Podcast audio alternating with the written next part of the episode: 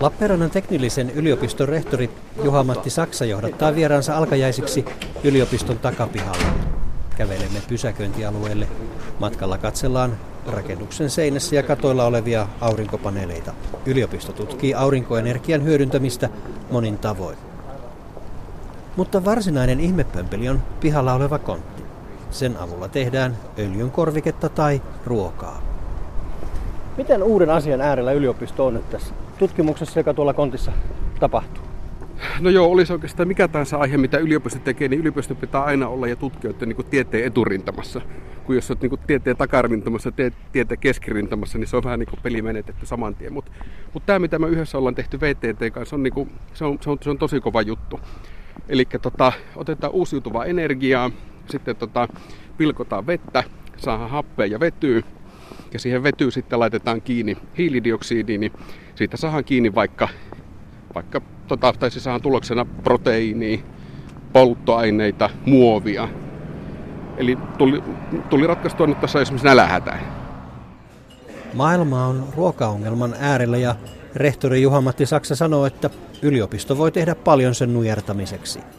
Laboratoriossa tehty keinoliha ja kala ovat yksi tulevaisuuden vaihtoehto, jos sitä kysyy Saksalta. Työ on alussa. No tällä hetkellä näyttää, että pystytään. Siis niin kuin ihan pienessä labraamittakaavassa me ollaan pystytty tekemään proteiinia. Se on vielä kohtalaisen arvokasta. Ja just tuota saatiin poikkeuksellisen mukava tota, rahoitus, puoli miljoonaa euroa, että päästään tekemään sitä sitten niin kuin pilottikoossa, eli suuremmassa koossa, että saataisiin tehtyä niin kuin ämpäreittäin sitä. Ja sitten jos se saadaan onnistumaan, niin sitten sinne taas aukeaa uusi ovi. Että vielä toki ei tiedä onnistuuko se, mutta tota, on meillä vahva usko, että tota pystyttäisiin yhdessä VTT kanssa hoitaa. Miltähän mahtaa tämmöinen keinoliha tai keinokana maistua? No, mulla on kerrottu, mä en ole itse päässyt vielä maistaa, tota, että se proteiini itsessään ei maistu miltään. Että sitten se pitää maustaa jollakin, jollakin aineella. Elä kysy millä. Mutta miten iso asia siinä nyt pystytään sitten ratkaisemaan, jos ruokaa pystytään tällä tavalla sitten tekemään? Siinä pystyy oikeastaan varmaan montakin asiaa, mutta ehkä se iso juttu on se, että kun tuollaisia kontteja, jos vie vaikka aavikolle, että jos otetaan ilmasta hiilidioksidia, niin kuin mikä meillä tuossa ollaan, ollaan yhdessä rakennettu systeemi siihen, niin tota, siinä samalla sivutuotteena syntyy vettä. Ja sitä syntyy noin puolitoistkertainen määrä. Ja sitten kun se vesi pilkotaan, siis vaikka aavikolla uusiutuvalla energialla, kun se yleensä paistaa aika hienosti, hapeeksi ja vedyksi, niin kuin se, tavallaan se prosessi on niin kuin siinä ei tarvitse vetää piuhoja, tarvii vaan sen kontin, niin tavallaan se nälän hävittäminen siinä kohtaa on niin kuin kohtalaisen yksinkertainen asia. Se, että miten saa leviä maailmalle, se on ehkä paljon vaikeampi jopa, jopa tehtyä. Ja sitten tietenkin tuolla samalla periaatteella, niin kyllä sä pystyt 3D-printerillä tekemään itsellesi pihvi vaikka sille. Söisitkö sen? Milloin tahansa. Vaikka tykkään kyllä siis ihan kasvatetustakin lihasta hyvin paljon, mutta ei ole toisiaan poissulkevia. Jatkamme matkaa yliopiston käytävällä. Juha-Matti Saksa haluaa esitellä työhuoneensa, jota ei siis itse asiassa ole. Lähinnä siis mulla ei tosiaan ollut neljä vuotta itsellä nyt työhuonetta. Koska siis ihan oikeasti kun me en tee sille mitä, kun täällä porukoiden kanssa tekee töitä, niin mieluummin kävelee käytävillä ja sitten parkkeraa johonkin niin työpöydän, työpöydän nurkalle läppärin kanssa, niin, niin homma toimii yllättävän paljon paremmin. Ajatteletko yhtään tässä sitä uutta kandidaattiparkaa, joka on aloittanut yliopistolla työt ja rehtori tulee hiostamaan siihen selän taakse työpäiväajaksi? No välttämättä, no joo, kaikki ei välttämättä tiedä, miltä minä näytän, mutta tota, mut, mut, voihan se vähän hiostaakin, mutta ei sille positiivisella tavalla. Tässä, tässä on meidän työhuone. Täällä on Kaija. Kaija on meidän kapellimestari. Päivää, sun kanssa me juteltiinkin tässä Joo, yksi. Terve. Tässä on meitä, tota, hetkinen, meitä on tässä viisi vai kuusi. Tässä on maan läheistä. Siihen on koivun metsät tuotu tuohon seinään. Iso kuva teillä on seinässä. Ja, joo, ja sitten kun ikkunasta katsotaan ulos, niin tässä ei Saimaan näin, maisemaa ei näy, mutta joku iso halli siellä on, jos valtava määrä koneita ja nostureita on. Ja tämä on ehkä semmoinen teknillisen yliopiston rehtorin maisema. No ainakin tässä kohtaa on. Että, tota, ja tuolla tuossa maailman kovinta veden putsausta tuossa labrassa. Että et, et, kovia kavereita. Rehtori pääsee seuraamaan sieltä ikkunasta, mitä jätket tekee. Kyllä, näyttää hyvältä. Juha-Matti Saksa, sinut on valittu Suomen nuorimmaksi rehtoriksi puolitoista vuotta sitten. Virallisesti Juha-Matti, mutta että käytävällä useimmat puhuu ihan vaan juhiksena. Missä vaiheessa ajattelit tuota aloittaa sen pönöttämisen? Me veikkaan, että nyt ei kerkeä aloittaa kyllä sitä, että että tässä on vähän yli 42 vuotta tullut eletty eikä ole vieläkään osannut, niin tota, voi olla, että kuolema korjaa aikaisemmin. Eikö vähän niin kuin rehtorille kuuluu? No sitä varmaan pitäisi kysyä muilta. Olisiko tietysti tuo Kaija tuossa, että minkälainen tämä pönöttäminen, pönöttäminen olisi. Mutta tota... Mitä se on se johtaminen, tällaisen yliopistojohtaminen tänä päivänä? No siis aika paljon niin kuin, tehtävää auttaa tätä niin kuin, työntekijöitä sille, että niillä on hyvä olla ja ne menestyy. Ja sitten auttaa myös tota, opiskelijapuolta, että ne niin kuin, menestyy. Eli me teen töitä, että täällä olisi ihmisillä hyvä olla. Välillä siinä onnistuu paremmin ja välillä sitten pitää hakea vauhtia, vauhtia syvemmältä. Mutta se on meikä ongelma. Nyt lähdetään käytävää pitkin tässä menemään eteenpäin. Tässä nyt ei voi olla silmäilemättä tuonne lasin taakse. Tässä on jonkinlaista laboratoriota, tutkimuslaitteita, pieniä pulloja, johtoja siellä täällä menee. Pystyykö rehtori olemaan kärryillä siitä, mitä kaikkea täällä tehdään? Kyllä me luota siihen, että tämä porukka, porukka tietää, mitä tehdään. Me kuuntelen toki paljon, että mitä, mitä saadaan aikaa ja myös toki mitä tarpeita on. Että me investoidaan useita miljoonia euroja vuodessa labroihin. Että lähinnä tämä on teknillinen yliopisto, kovatasoinen sellainen. Ja sitten tämä ei ole tota, niin kuin tekniikan museo. Tämä tekniikan museo on Helsingissä. Käytäviä teillä on täällä aika monta kilometriä kuitenkin. No joo, tässä aika paljon on tavaraa. Että meillä itsellä on 62 000 neliöä tässä, tässä käytössä, kuuteita toki sitten vähän enemmänkin. Ja toki koko ajan, niin jos katsoo koulutus on hirmuisessa murroksessa, niin yritetään päästä tiloista eroon niin paljon kuin pystyy. Että niin laitetaan kaikki raha ihmisiin ja sitten tutkimuslabroihin, mutta, mutta se mitä koulutuksen puolella tarvii, niin se muuttuu digitaaliseksi hyvin pitkälle. Kuinka suuri murros teillä on tällä hetkellä menossa? No tosi raju. Että jos katsoo, että niin koulutuksen puolella murros siitä, että vaikka niin tilojen suhteen, niin se on alkanut joku 6-7 vuotta sitten. Et nyt ollaan korjaa tuossa meidän ensimmäistä tota rakennusta, joka tota on 17 000 neliöä. Meillä aikaisemmin siellä oli 50 luentosalia. Nyt tota me otetaan vastaan niistä noin kuusi ja me ehkä tarvitaan kahta. Että se, että opiskelijat ja professorit ja tutkijat, ne enemmän niin kuin hoidetaan virtuaalisesti ja verkossa, mikä tarvii, ja sitten lisätään henkilökohtaisia kahdenkeskisiä tai ryhmäkohtaamisia todella paljon. Eli vuorovaikutus työmäärä opettajille profilla lisääntyy hirveästi, mutta se, että e, se ei ole enää, että istutaan mahtavassa luentosalissa, että siellä yksi puhuu eessä ja sitten sata kuuntelee rivissä, niin se on aika tavalla mennyttä.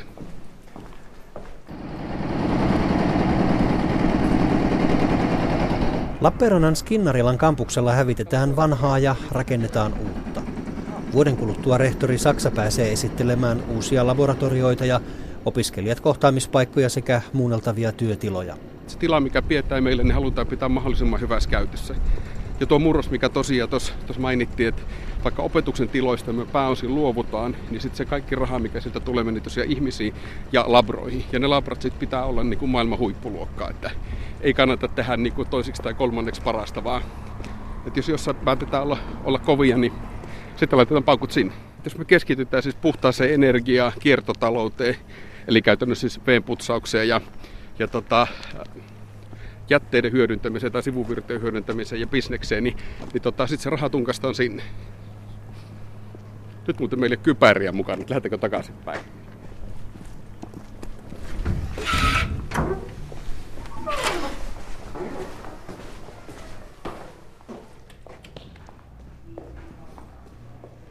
Tuossa lasiseinän takana valmistuu yksi tila, joka on varmasti no, yliopiston maailmassa aika erikoinen. Maakunnassa täällä Etelä-Karjalassa on huvipuistoja, mutta yliopisto rakentaa omaa sellaista tänne kampukselle. Insinöörien huvipuisto. Etukäteen siitä on luvattu, että siitä tulee parasta, mitä insinööri voi tehdä housut jalassa. Mitä te ajatte täällä tehdä?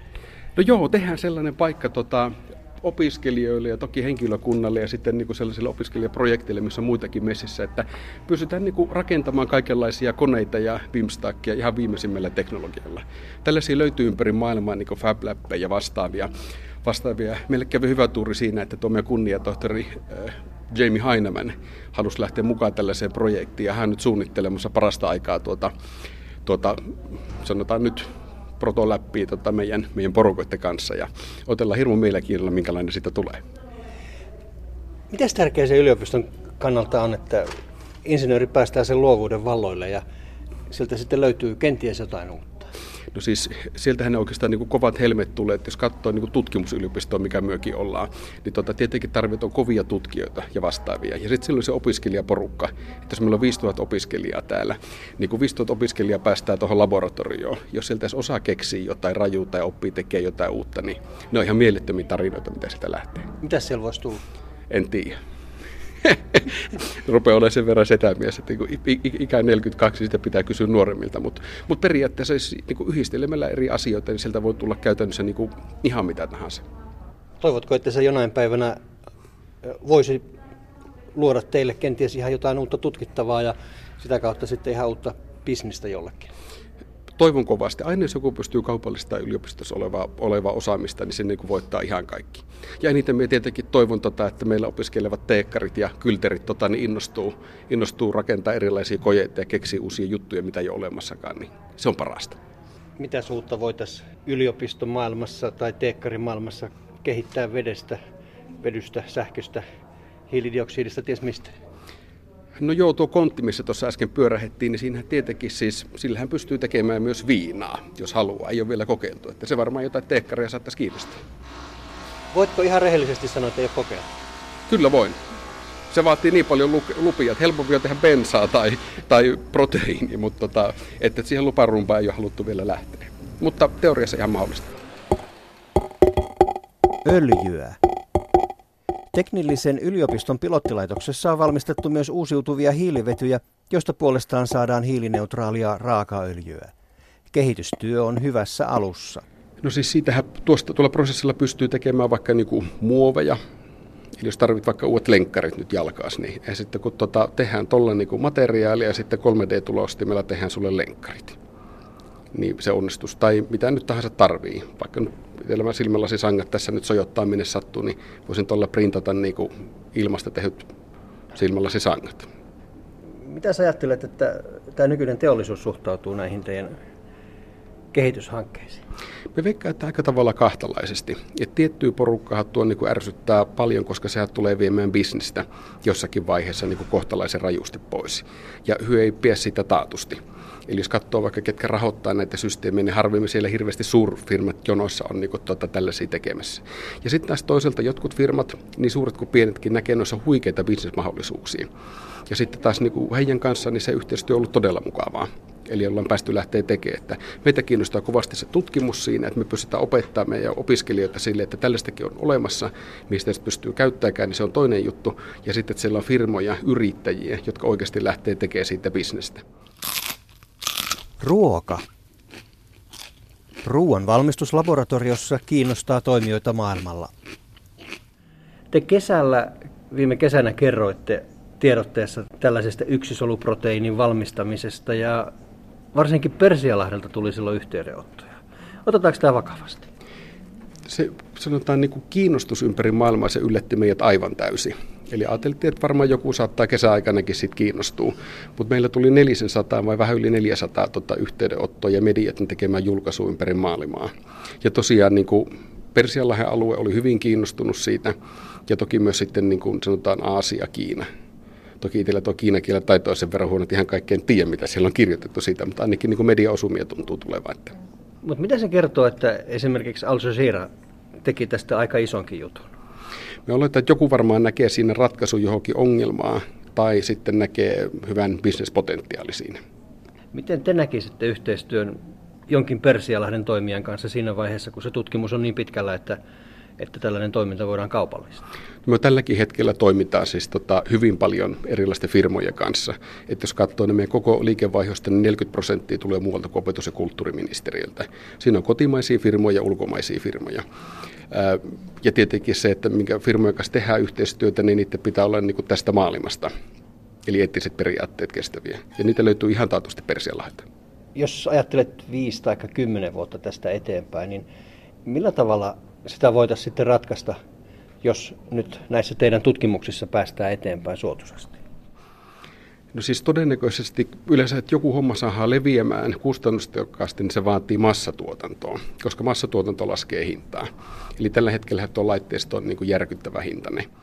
Mutta vähän niin kuin aurinkopaneeleissa on käynyt, että jos nyt parikymmentä vuotta sitten maksoi ihan mielettömästi, niin nyt se on niin kuin no ei nyt ihan lähes ilmasta, mutta melkein ilmasta mitä siitä tulee. Niin tota, eihän se kun keittiön nurkassa sulla on joku purkki, mikä, mikä hoitaa tuon homma sitten, sen proteiini, ja sitten jotenkin siitä saadaan tehtyä jollakin tekniikalla sitten, sitten syötävää tavaraa. Tarkoitan, että siinä voisi aamiainen muhia valmiiksi sitten yön aikana koneessa? Käytännössä. Entä sitten jos puhutaan ihan maailman ruokapulasta, Voihan niin nykyisten viljelykin varmastikin vielä, te, vielä tehostaa. Toki sitten siellä jossain kohdassa rupeaa tulemaan rajat vastaan. Sitten, että syödään vähemmän tietynlaisia, tietynlaisia ruoka-aineita. Geenimuuntelu yhtenä ratkaisuna, mutta siinä tietenkin koko ajan, että se on maataloutta, jossa tarvitaan maata. Ja tämä, ehkä tämä meidän ajatus, mikä VTT kanssa yhdessä ollaan tehty, niin se on maataloutta, joka ei tarvitse maata. Se toimii 24 tuntia vuorokaudessa ja vaikka Suomen leveysasteella, niin se pystyt lainausmerkeissä nyt tekemään maataloutta niin tota, 12 kuukautta vuodessa. Mutta niin ratkaisuja siihen on varmastikin monia. Enkä usko, että normaali maanviljelys mihinkään häviää, mutta sinne tulee rinnalle muita muotoja kanssa. Onko helpompi kehittää ruokaa vai öljynkorvaajaa? No jos miettii niin kuin teknisesti, niin se syntyy vähän niin kuin vahingossa samalla kertaa. Et siinä ei ole niin kuin hirveätä eroa sillä puolella. Mutta sitten mikä se hyväksyttävyys on, niin jos katsotaan tällä hetkellä vaikka niin kuin öljyä, niin tota, on tuolla, niin kuin tuolla, tuolla systeemillä tehty öljy, että otetaan vettä ja uusiutuvaa energiaa ja pilkotaan ja sitten laitetaan hiilidioksidi kiinni siihen, niin on se vielä turkasen kallista verrattuna, verrattuna niin kuin raakaöljytynneriin. Et siinä kohtaa niin sanotaan, että niin vastustus tai ihmetys ei ole niin, niin suuri. Ja sitten taas, jos teillä tehdään ruokaa, niin sitten taas ehkä se ensimmäinen kysymys on just, että miltä tuo maistuu ja voiko tota syödä ja eihän tuo mahdollista. Että se, sitä on niin monenlaista, sanoa savolainen.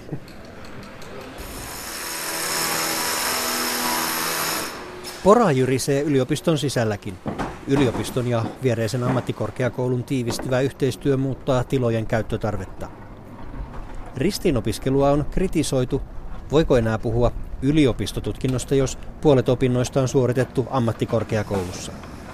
Mutta rehtori Juha-Matti Saksa pitää yhteistyötä hyödyllisenä kaikille mennään sen huikeana mahdollisuutena. Ja jos katsoo niin kuin kansainvälistä kenttää, vaikka niin kuin Oxfordia, joka nyt tunnetaan ihan hyvää maineisena ja hyvänä yliopistona, niin sielläkin on yksi yliopisto ja onko siellä nyt 37 kolitsia sen ympärillä ammattikorkeakoulu nyt ihan sama kuin kolitsi, mutta tota, niin kuin se periaate, niin se on niin kuin kansainvälisesti hyvinkin järkevä.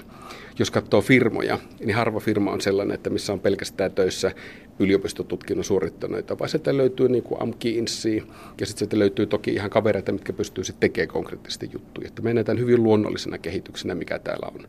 Me tietenkin ei ole tekemässä fuusioita, eli tutkimusyliopisto säilyy edelleenkin tutkimusyliopistona, ja ammattikorkeakoulu säilyy, säilyy itsenäisenä ammattikorkeakouluna, mutta toki sinne tehdään yhdessä hommia, niin on sitä paljon hyötyä. Miten paljon, kun teilläkin on nyt aika paljon tätä yritysyhteistyötä, niin miten paljon tavallaan se ammattikorkeakoulun kautta avaa sitten yliopistollekin kenties uusia kanavia ja, ja uutta yhteyttä työelämään? Se on tällainen legendaarinen molemmat voittaa tilanne. silloin kun Saimaa ammattikorkeakoulu tuli tänne meidän kampukselle viitisen vuotta sitten, niin Saimaa ammattikorkeakoulu ja meidän hankesalkku on kasvanut miljoonilla euroilla sitä kautta. Että me ollaan ruvettu tekemään yhdessä juttua. Et tutkimusyliopistona me ollaan keskittynyt enemmän siihen tieteelliseen puoleen, julkaisemaan niin kuin sitä, sitä puolta. Ja sitten ammattikorkeakoulusta on löytynyt todella hyvää TKI-osaamista sitten, jotka sitten niin kuin, niin kuin tutkimus-, kehitys- ja innovaatiotoiminnan puolella on saanut vietyä sitä, sitä käytäntöön. Eli yhdessä molemmat on saanut paljon akateemista tulosta, koulutustulosta ja sitten tietenkin rahaa. Miten suuren paineen edessä rehtorina olet, kun mietit, mistä se raha tulee? Teillä nyt näitä yrityksiä on tässä, jotka tukevat, mutta tuleeko se raha helpolla? No raha ei missään nimessä tule helpolla, toki se ei tule kenellekään helpolla. Eli ihan business, normaali bisneslogiikalla tässä toimitaan, että meiltä löytyy tulosaskelma ja meiltä löytyy tase, jonka kanssa pelaillaan. Et jos katsoo, niin meillä on tuhat henkeä täällä töissä, jotka pystyy tosi hyvin niin kuin, tekemään sellaisia niin kuin, hankkeita ja projekteja, joista tulee maailmalta rahaa. Eli siis se, että jos liikevaihdosta 40 prosenttia yliopistolla tulee muualta kuin opetus- ja kulttuuriministeriöltä, niin se on huikea suoritus, mutta se kyllä tarkoittaa sitä, että kyllä sitä saa juosta kovaa. Eli itsekin on lähdössä tuossa taas liikenteeseen Suomeen ja maailmalle myyntimiehiä. Mitä nämä opetus, opetustoimeen tulleet säästöt on merkinnyt teille? Ja onko se kaventanut jotakin alaa pois sieltä? No siis aloja ei ole kaventanut pois, mutta olihan se kertaleikkaus, se oli, se oli, se oli hurja rysäys. Mutta taas sitten toisaalta, koska yliopistot toteuttaa hallitusohjelmaa ja meillä on demokraattisesti valittu tota, eduskunta ja hallitus sitä kautta, niin tota, meidän oli vain pakko siinä kohtaa vetää kättä lippa ja meille se tarkoitti saan 20 henkilön vähentämistä. Se oli todella raskas homma, mutta niin kuin sanottu, kun ei ollut rahaa, niin se oli pakko tehdä. Onko tämä hanke- ja projektirahoitukseen siirtyminen, niin onko se hyvä asia näin tutkimusyliopiston kannalta? Mä näen, että se on erittäin hyvä asia. Se, että kumminkin meidän rahoituksesta 60 prosenttia tulee ministeriöltä, joka antaa sellaisen niin kuin perusturvan, että niin kuin sitä olemassa. Ja sitten meidän on pakko tehdä, koska me halutaan edelleenkin säilyttää meidän tutkimusyliopistoleima. Että Suomessa on 14 yliopistoa, niistä kuusi on tutkimuspainotteisia, me ollaan yksi niistä. Niin tota, me halutaan säilyttää se tutkimuspainotteisuus ja tiede, joka tarkoittaa kovia julkaisuja, joihin viitataan. Ja sitten kumminkin, kun me ollaan teknillinen yliopisto, niin jos me unohdetaan yritykset ja yhteiskunta, niin kyllä me tuhoutaa aika nopeasti. Eli tavallaan, että se on niin sellainen positiivinen piiska, mikä meitä joka aamu tuossa Punkkerimäellä sitten ruoskii eteenpäin. Miten paljon sieltä ulkopuolisesta yritysmaailmasta voi tulla yliopiston rahoitusta? Tuo hyvä kysymys. En missään nimessä usko, että sieltä varmaan tulee kaikkea. Eli sanotaan varmaan sellainen niin kuin, sanotaan huikean hyvä tulos voisi olla ja optimi sellainen 50-50 että 60-40kin on varsin toimiva jo, että tässä, tässäkin on tekemistä. Että, että saadaan tehtyä sellaisia hankkeita, mitkä tosiaan tuottaa sitä tiedettä ja sitten hyödyksi, hyödyksi yrityksille. Ja sitten jos tässä tehtäisiin ihan puhtaasti yritysrahalla tutkimusta, niin se saattaisi muuttua aika paljon lyhytjänteisemmäksi. Että perustutkimusta tarvitaan kumminkin joka tapauksessa. Eli se, että jos perustutkimus puuttus, niin ei meillä tulla takapihalla valmistusproteiini. Mutta mitä tämä teidän keskittyminen tällaiseen puhtaaseen energiaan, kiertotalouteen, niin mitä se voi merkitä yliopiston kasvulle? No siis se oikeastaan mahdollistaa sen, että jos katsoo, niin vuonna 2008 meillä oli 31 painopistealaa, mihin me laitettiin meidän paukut. Että jos miettii, että tällainen 5000 opiskelija, tuhannen työntekijä yhteisö laittaa 30 yhteen korin rahat, niin eh, se leviää aika paljon. Sitten me fokusoijuttiin ja tällä hetkellä meillä on painopistealueita kolme. Eli meillä kun aina useampi sata ihmistä keskittyy yhteen alueeseen, niin kyllä sillä vaan on vaikutusta. Ja se vaikutus on ollut todella kova. Te teette tulosta sillä? Kyllä, akateemista tulosta sekä jonkinlaista ta- taloudellistakin tulosta. Minkälaisena paikkana näette yliopiston, sanotaan viiden vuoden päästä? Onko teitä enemmän? Tota, mä uskon, että yliopistojen ei koskaan kannata keskittyä hirveästi pelkästään rahan tekemiseen. Eli jos liikevaihdosta 1-2 prosenttia jäisi, jäisi talteen, niin se olisi ihan ok per vuosi. Mutta mä näen, että täällä on varmaan 100-200 henkeä enemmän töissä kuin nyt vuosi sitten. Opiskelijoita varmastikin on suunnilleen saman verran, ehkä hivenen vähemmän. Me tällä hetkellä ollaan hyvin kansainvälinen yliopisto. Meillä on 70 eri kansainvälisyyttä kansallisuutta. Yksi kolmasosa meidän opiskelijoista maisterin vaiheessa on muita kuin suomalaisia. Me uskon, että kansainvälistyminen lisääntyy. Että se voi olla ehkä sille 50-50 suomalaisia ja sitten muita, muita maita. Että näin, että ollaan entistäkin tuloksellisempi, erityisesti akateemisessa mittakaavassa. Onko tämä kiertotalous ja kaikki, kaikki tähän liittyvä ja uusiutuva energia, niin onko tämä oikeasti nyt tämmöinen kasvu, että, että yliopisto lähtee näin voimakkaaseen kasvuun? No joo, oikeastaan se, että me keskityttiin noihin kolmeen alueeseen, niin siellä on se, siellä on se niin kuin syy. Että jos katsoo puhtaaseen energiaan liittyvää tutkimusta, niin me ollaan kumminkin aloitettu se jo 60-luvulla. Sitten jos katsoo kiertotaloudesta vaikka veenputsaukseen liittyvää tutkimusta, niin 70-luvun loppu, 80-luvun alku, milloin se puoli on alkanut. Sitten niin kuin sivuvirtojen hyödyntäminen ja jätteet on tullut, tullut myös siellä 90-luvun luvun paikkeilla. Eli kumminkin, jos niin jotain uutta tutkimusalaa aloittaa, niin se vaatii vähintään se 10-15 vuotta. Eli yliopisto kasvaa nyt? Kyllä. Tuota, Juha-Matti Saksalla menee töissä kovaa ja kovaa soi myös autostereoissa teillä. Onko se hevi vai klassinen musiikki, joka siellä soi? Molemmat menee. Suomi-poppikin toimii ja Radio Sputnikiltakin välillä tulee ihan mielenkiintoista kamaa. Eli tota, tykkään kuunnella hyvin, hyvin kaikenlaista, kaikenlaista musiikkia ja silloin kun on itsekseni autossa, niin kyllä se niin lujaa soi kuin vaan pystyy. Entäs kotona? Pitääkö perhe jalat maassa, ettei rehtori tee nyt sitten geenimanipuloitua ruokaa siellä koekeittiössä? No joo, siis ruoanlaitto on tota ainoita harrastuksia, mitä mulla, mulla löytyy. Ja tosiaan siellä ei kyllä geenimanipuloitu, että suosin luomua ja läheltä lähitiloilta ostettua, ostettua kamaa. Ja tota, kotona on kaksi poikaa, 7-9-vuotiaat vesselit, niin tota, sen takia, että se elossa ollaan. Oletko uskaltanut esitellä heille tätä tutkimusta, jota täällä tehdään, että miten pojat reagoivat?